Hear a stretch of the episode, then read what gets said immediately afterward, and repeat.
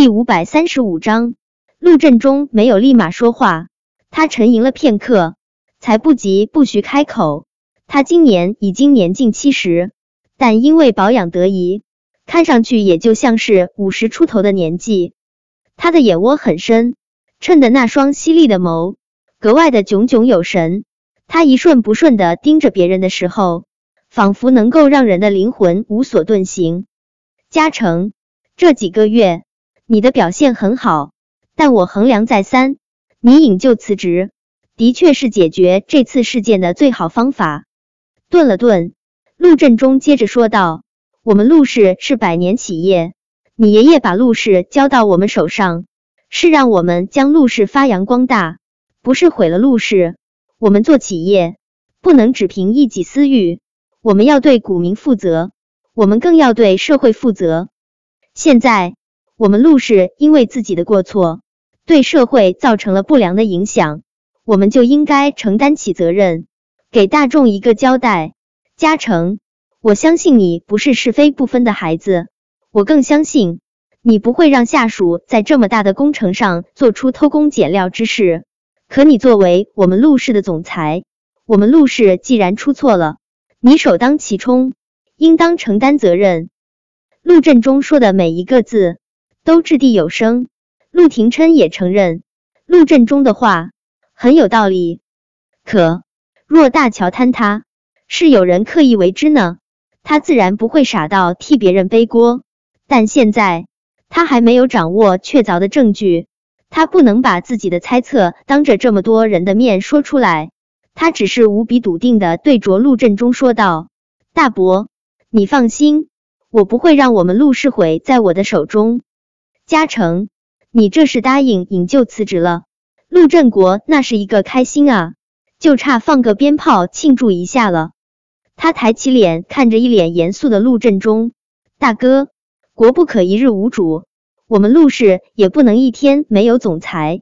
萧儿以前是做了不少错事，但是他现在都已经知错了。古人都说知错能改，善莫大焉。大哥，你看你是不是应该给萧儿一次机会，让他做我们陆氏的总裁啊？听了陆振国的话，陆廷琛心中冷笑，他这满肚子的野心，还真是一点儿都绷不住。只是。想要陆萧接管陆氏，做梦！没想到陆振国是抱了这样的心思。陆振中的脸色也不好看。老三决定咱们陆氏的新一任总裁，哪能那么草率？我一个人可做不了主。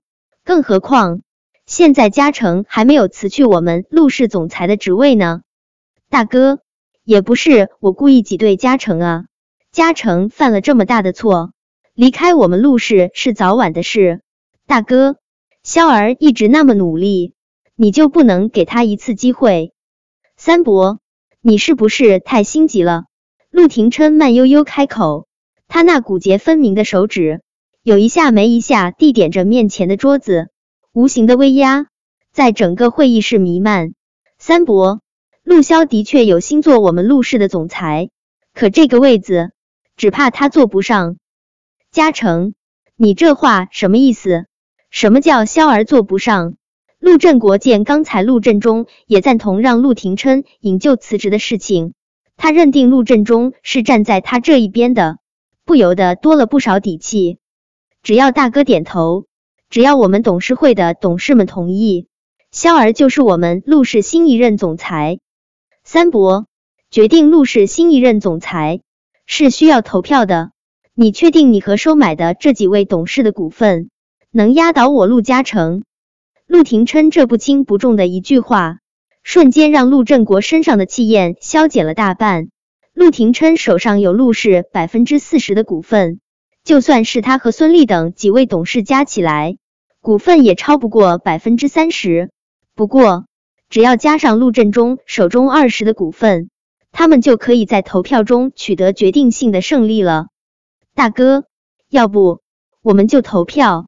陆振国强压下心中的激动。大哥，萧儿现在真的变了很多，他一定能够带领我们陆氏达到前所未有的高度。老三，我就直说了吧，我不可能支持陆骁上位。陆骁之前做的事，我们大家心知肚明。我们陆氏不可能交给一个心术不正之人。陆振中本来还是想要给陆振国留几分面子的，但陆振国这么不知趣，他只能把话说清楚。心术不正，陆振国脸色难看到扭曲，他冷冷的睨了陆振中一眼，眸中怒气翻涌成灾。陆振中，你这个老匹夫！我敬你三分，你却不知好歹。我们走着瞧，我倒要看看，等你手中的股份都落入了我的手中，等我占据了陆氏的绝对话语权，你该怎么在陆氏立足？陆振中正气的喘不过气来。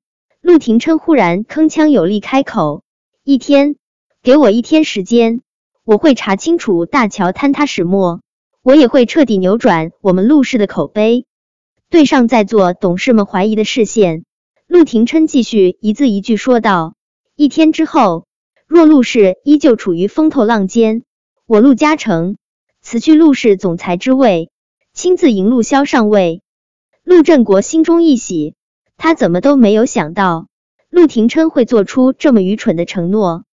除了陆廷琛引咎辞职，向全国人民郑重道歉。已经没有别的法子扭转陆氏的声誉。现在陆氏已经跌落谷底，一天，呵，就算是一个月，陆廷琛也别想带着陆氏翻身。他以为他的宝贝二子已经没有机会重新进入陆氏，没想到柳暗花明又一村，有人蠢到用自己的无法翻身为他们父子做嫁衣啊！听了陆廷琛这话。站在陆振国那一边的几位董事也是面露喜色。陆骁上位，少不了他们的好处。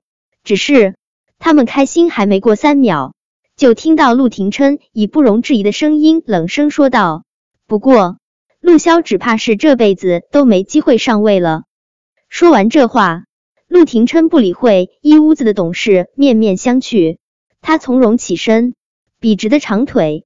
就快步迈出了会议室，陆廷琛直接去了陆氏大厦前面的小广场上。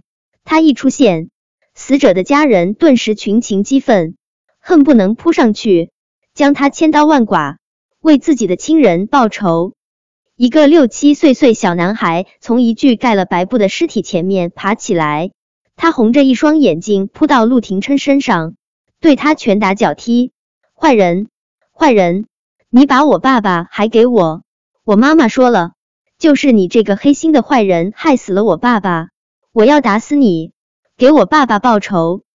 站在一旁的郑铎暗暗捏了一把冷汗，他知道老大的脾气有多差，他真怕老大暴脾气一上来，对着小男孩做点儿什么，那他们陆氏的形象真的就彻底毁了。本章播讲完毕。关注微信公众号“书界锦鲤”，回复数字零零幺，抢先阅读最新章节。